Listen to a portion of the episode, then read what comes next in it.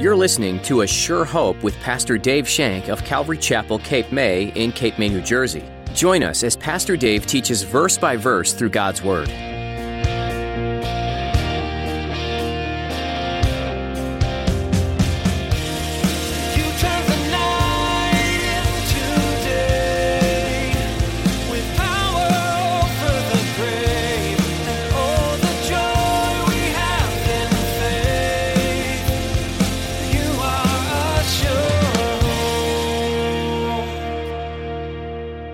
The will of God? That all would come to repentance, that all would come to the knowledge of Jesus Christ as Lord and declare Him Lord and Savior of their lives. That's God's perfect will.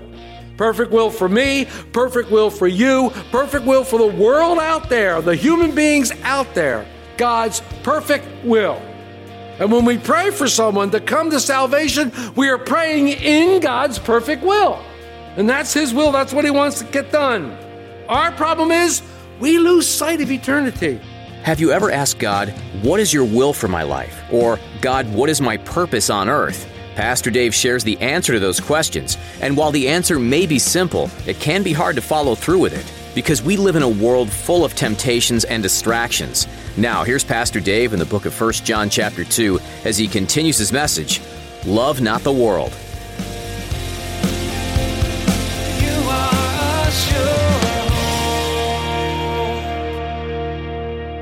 We're told that the flesh profits nothing. Paul says, have no confidence in the flesh in Philippians 3. And then he says, make no provision for the flesh in Romans 13. Living for the flesh is not living a life that is real. So we have the lust of the flesh. Then we have the lust of the eyes. Whereas the lust of the flesh appealed to the appetites of the old nature, the lust of the eyes appeals in more of a refined way. It's a little bit more subtle. They often said that the eyes are a gateway to the mind. It's often been said that. So these pleasures seek to satisfy and gratify the mind. The obvious one is what Jesus said when you look after a woman and lust for her, you've committed adultery just by looking. We often look at other things with strong desire, material possessions. I don't know if you've heard me around Christmas time, but I'll say it again because I like to repeat myself a million times. The worst commercial on TV is the husband takes his wife out to see her brand new car with the red ribbon on it. And as she's looking at it, the car that they're trying to get you to buy comes around the corner and she goes, ah, ah forgetting all about this beautiful car that her husband just bought her because she wants that brand new one there. Eyes, tell you something, it's a craving. We got to have the latest fad. I got to have the latest phone. I got to have the latest computer. I got to have the latest TV. I got to have the latest this, the latest that. I got to have it. Lust of the eyes. If you have your Bibles, you don't have to turn there. I'll read it for you. Interesting story in Joshua verse 7, excuse me, in Joshua chapter 7, Joshua chapter 7, there's a man named Achan. And Joshua and his gang of Israelites went against the city of Ai. And the first time they went against the city of Ai, after they had destroyed Jericho, they went against Ai and were completely, had their butts kicked. Completely. They couldn't understand why they were beaten. If God was on their side, why would we be beaten? But God told Joshua, there's sin in the camp. Somebody in the camp sinned. So Joshua lines up the entire group and he starts counting them out. And it fell upon Achan, this man named Achan. And he asked them, What did you do? Listen to what Achan's reply was in chapter 7, verse 21. Achan says, or I'll start with 20. Indeed, I have sinned against the Lord God of Israel, and this is what I have done. When I saw among the spoils a beautiful Babylonian garment, 200 shekels of silver, and a wedge of gold weighing 50 shekels, I coveted them and took them, and they were hidden in the earth in the midst of my tent with the silver under it. Lust of the eyes. He had to have it. It was there for the taking, and he wanted it. And if you know the rest of the story, it cost him dearly because he and his family were taken out and they were stoned to death. Lust of the eyes could also be intellectual pursuits. Lust of the eye can be intellectual pursuits, which are contrary to God's word. Look at Psalm 1, the counsel of the ungodly, intellectual pursuits. Now, you're talking to an ex school teacher, so education is important to me. Learning is good, but we cannot allow intellectualism to crowd the Word of God into the background. And this is what's happening in today's schools. God is being pushed completely out, and all this intellectualism and this philosophical things are coming about. Causes. I'm for this cause, I'm for that cause. This intellectual idea of a cause is the lust of the eyes because it's contrary to the will of God. Contrary totally. Then there's the pride of life. God's glory is rich and full. Man's glory is vain and empty. And the Greek word here used for pride describes a braggart who was always trying to impress people by his importance. Have I told you how important I am lately? Let me tell you for a while how important I am lately. And when it comes your turn to talk, you can tell me how important I am. Pride of life is my desire to be known by men, to be praised by men. I want to be like God, to receive praise from men. I want to desire to be worshiped. And some people even sacrifice honesty and integrity to make an impression, to make an impression to get you to think they're okay. These three things the lust of the flesh, the lust of the eyes, the pride of life are areas of Satan attacks. And he attacks us in these all the time. All you have to do is turn on the TV. My goodness, the attacks are ever coming towards you. I don't know about you, but all I have to do is do one little search on my computer for something, and then every time I turn on something else, that flashes in my screen constantly. Constantly. Think about it lust of the flesh, lust of the eyes, pride of life. Hmm. I'm here to tell you, folks, that there's nothing new under the sun. Because several thousands of years ago, there was this beautiful, wonderful garden. And God placed two people in there. One was named Adam, and his wife's name was Eve. And Satan came along one day as a serpent and enticed Eve to eat from the tree of the knowledge of good and evil. And God had told them not to eat of that tree. And if they ate of that tree, they will surely die. And Satan said, Has God really said that you'll die? And Eve looked at the tree. It says in Genesis 3 6, and the tree was beautiful to look upon, lust of the eye. She tasted the apple, and it was luscious for food. It was pleasant to eat, lust of the flesh. And if she ate it, she would become like God, pride of life. Has anything changed? Same is happening today. It is still rampant today. The world loves sin. It applauds it. How do I know? Just take a look at Hollywood. Hollywood encourages us to envy sinners and to foolishly compare ourselves with them. Oh, they're the beautiful people. I need to be like that.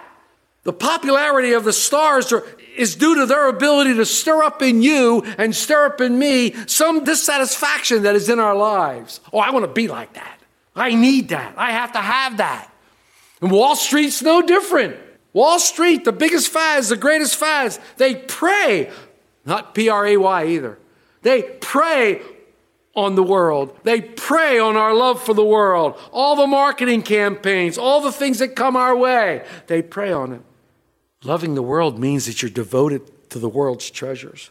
You're devoted to the world's philosophies and to the world's priorities. But God's ways are upside down to the world. God's ways are against the world. You know, I love it when we, that first blip, when the music's playing of The Chosen, you got all those white fish going this way, and all of a sudden one turns around and goes the other way. That's the Christian, folks. The white fish coming this way is the world. The fish going the other way, that's the Christian. That's what the Christian is supposed to be. God's ways are upside down. God tells his children to set their priorities on eternal systems, on eternal things. We're to seek first the kingdom of God. and his righteousness. And then all these things will be added. That's what it says in Matthew. To continue to love the world like unbelievers, it's going to cripple your spiritual growth. And it's going to render you fruitless in the kingdom of God. Because you'll have too much of the world to be satisfied with God, and too much of God to be satisfied with the world. And you'll have a problem. Jesus takes it one step further in Matthew 10. Jesus said, Anyone who loves their life will lose it, while anyone who hates their life in this world will keep it to eternal life. Not loving the world extends to our own lives as well. Jesus said, If we love anything more than Him, we are not worthy of Him. Strong words. These are difficult words. These are tough words. But when we come to Christ, we leave the world behind. And you've sung it before. I have decided to follow Jesus. The cross before me, the world behind me. No turning back. No turning back. When we enter into God's family through faith in Jesus Christ, God gives us the ability to exit the world's rat race. We're a new creation. We become citizens of another kingdom, the kingdom of heaven. And our desires turn heavenward. We begin to store up eternal treasures. We realize that what is truly important is eternal, not temporal. And we stop loving the world and its system, supposedly. John clarifies us this for us in verse 17a. He says, and the world is passing away. You don't have to be a rocket science to know that. Even listen to the bad news, they'll tell you the world's passing away. I mean, think about it. I can't remember in my lifetime two hurricanes coming at the exact same time, going to hit the coast within hundreds of miles of each other. Two of them coming up at the same time. It's like something out of Sharknado. Come on. You have to understand earthquakes and these things are happening. You have to understand that the, the earth is groaning. Creation, it says, is groaning for the manifestation of the Spirit. It's groaning, it's, it's yearning for the Spirit. This world is going to pass away, and if you're bound up in worldly things, you hitched your wagon to a fallen star. You've hitched your wagon to the wrong thing. If you're loving the world and the things of the world and you're investing in them, guess what? They're going to perish. They're going to go away. They're going to poof. They're going to be gone. They're going to be gone. But my friends, there's always hope. There's always hope. Look at 17b. But, yeah, there's the transition. There's your transition. He who does the will of God abides forever. Earth is passing away, earth is going to be gone.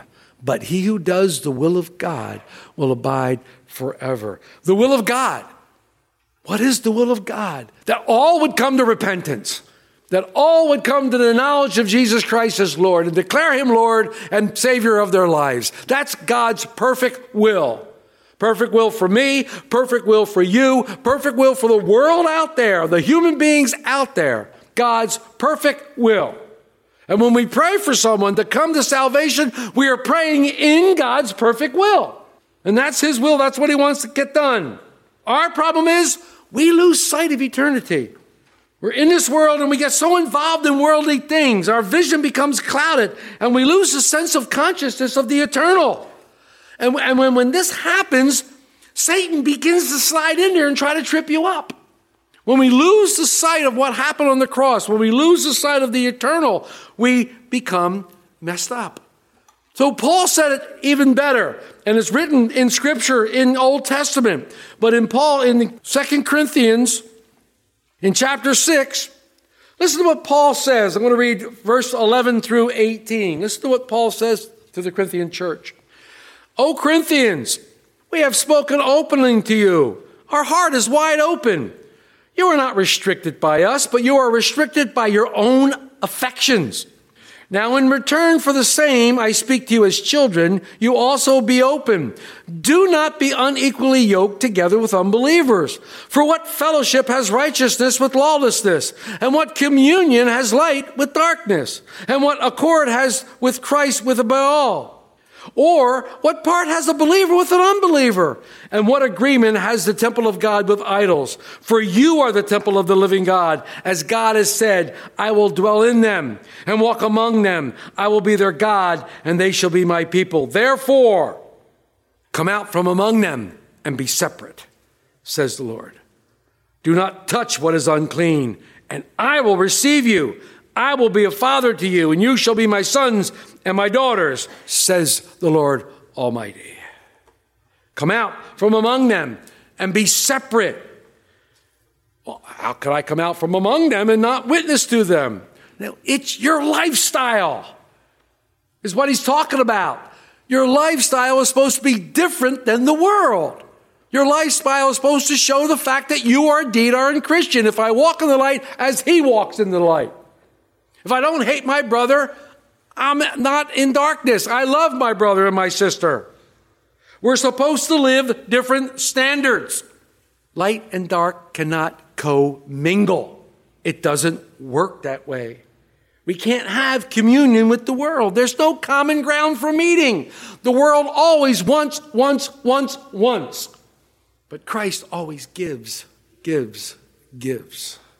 We're to be different we're expected to live differently, different standards, different purposes. Jesus said, if you only love those that love you, what do you do more than others? Even the publicans do the same. But if you love those who hate you and do good unto those who despitefully use you and pray for those who persecute you, you will be children of the Father. What's Jesus declaring here? You need to be different. Remember what he said to Peter? just this last week, when Peter was complaining about Matthew, he said, You don't understand. This is different. And Jesus said, Get used to different. I love that. Get, get used to different, Peter. We're to be different. We're to be different from all others. The old worlds are passing away, but everything has become new in Christ. And it says in 2 Corinthians 5:17. And now God lays the claim to you as a son and daughter. Love not the world, nor the things of the world, for he that hath the love of the world does not have the Father's love in him. It's the cry of the Spirit that we be reconciled with God. It's the ministry of reconciliation. You can only be reconciled to God as you come to the life through the Holy Spirit. As the Spirit comes in your life and quickens you, and you deny your flesh, you deny yourself, you pick up your cross, you get away, rid of your self centered life, and you follow Jesus. That's the challenge. When we live materialistic, it's easy to get caught up in the world. It's easy to get swallowed up in the world. But it's important to remember that you've been set apart by God. You've been called for His special purpose. He's called you a special people called me peculiar, but he calls you special. He who does the will of God will abide forever. He who believes upon Jesus Christ, he who believes and trusts in him will abide forever. We need to get the right perspective. Always should be allowing the Lord to change our perspective. And that's why we need brothers and sisters. You know, sometimes you might be in some sort of a funk. You might be going the wrong way. And a brother and sister will come alongside of you and will center you on the Word of God, center you back on Jesus Christ. We need each other desperately. As God deals in our lives, He has the eternal view. He looks everything from eternal view. We have a temporal view. And how many times you say, God, I don't know what you're doing. Do you know what you're doing? You may have not have said it, but I have. It's because you have your eyes on the temporal, not on the eternal. It's important that we take a step back and get that long view and realize the world's going to pass away. My home is really in heaven. And my Savior I await. I will stand with him one day in that glorious day when he calls me home. And I'll be with him. And that's what matters most of anything. Do you have a one way ticket? Have you got your ticket ready to go? Ready to have it punched when you're out of here? You need it. You need it. Today's world is filled with hopelessness and hostility. That's what the problem is. Nobody has hope anymore. We're all running around hopeless. and everybody is hostile towards one another. Some guy went into one of the areas that the demonstrators wanted to pray with them, and they beat the heck out of him, beat him to a pulp. There's so much hate and hostility in the world. Jesus came to change that. He didn't come carrying a sign. He didn't come wanting to protest. He came with a simple message love your neighbor. Love God with all your heart. When Jesus taught and people believed, social issues went away. People's lives changed because they weren't looking to the world for the solution. The world has only one solution, and it's called death. Jesus' solution is life eternal with the Father. Life eternal with the Father. Came across this old hymn. It goes like this I've turned my back upon the world with all its idle pleasures and set my heart on better things, on higher, holier treasures. No more its glitter and its glare, the vanity shall bind, blind me. I've crossed the separating line and left the world behind me. I've left the old sad life of sin, its follies all forsaken. My standing place is now in Christ. His holy vows I've taken. Beneath the standard of the cross, the world henceforth shall find me. I've passed in Christ from death to life and left the world behind me.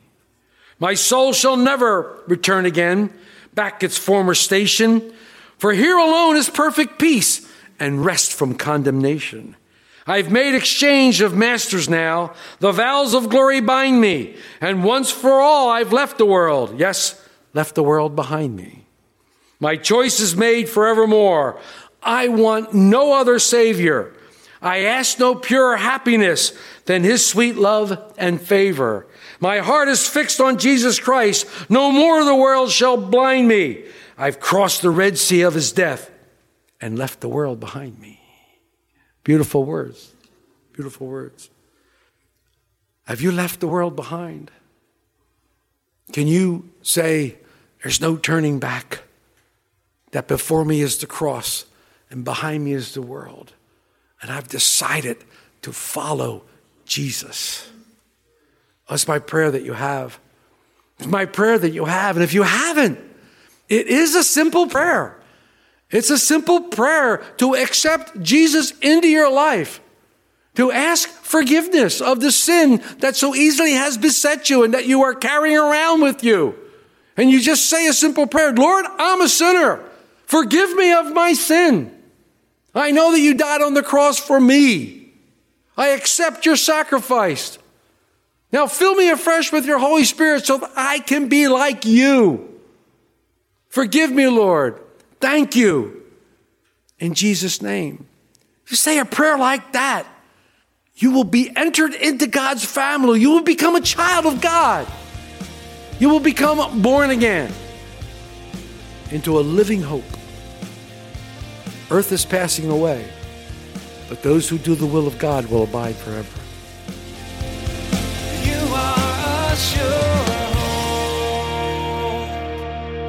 This has been another edition of A Sure Hope with Pastor Dave Shank. Thanks for tuning in. Sometimes it's helpful to know what your boundaries are, what the acceptable parameters are for living your life. In this book, John made it clear to those he was writing to the differences or contrasts between light and dark, truth versus lies, and Christ versus the Antichrist. These are opposites of one another because, like all of life, there's a constant reminder of good and evil, of sin and righteousness. Throughout God's Word, He provides clues and instructions of what things are good and right. He also gives warning of what's wrong and sinful. So, John's writing is a reminder of the boundaries God's put in place for your benefit. This is not any kind of punishment or consequence. On the contrary, it's to give you more freedom and to allow you to live life to the fullest, here on earth and beyond. Is your heart waging war between these things that John has written about? Are you wrestling between loving the world and loving God? If you'd like to talk to someone about the things that you've heard today, please don't hesitate to call us at 609 884 5821. Again, that number 609 884 5821. Keep looking to Scripture for answers and know that we care about the journey you're on. We're so glad you tuned in to A Sure Hope today. Feel free to listen to more messages like this on our website, ASureHopeRadio.com. Be sure to join us again next time here on A Sure Hope.